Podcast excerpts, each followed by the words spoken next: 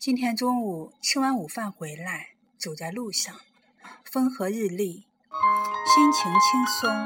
微笑着看天空，看云彩，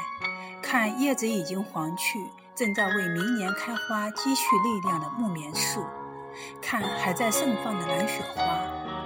如果能够把握好每一个当下，欣赏身边的风景，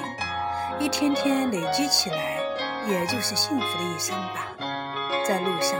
最美的风景是心情。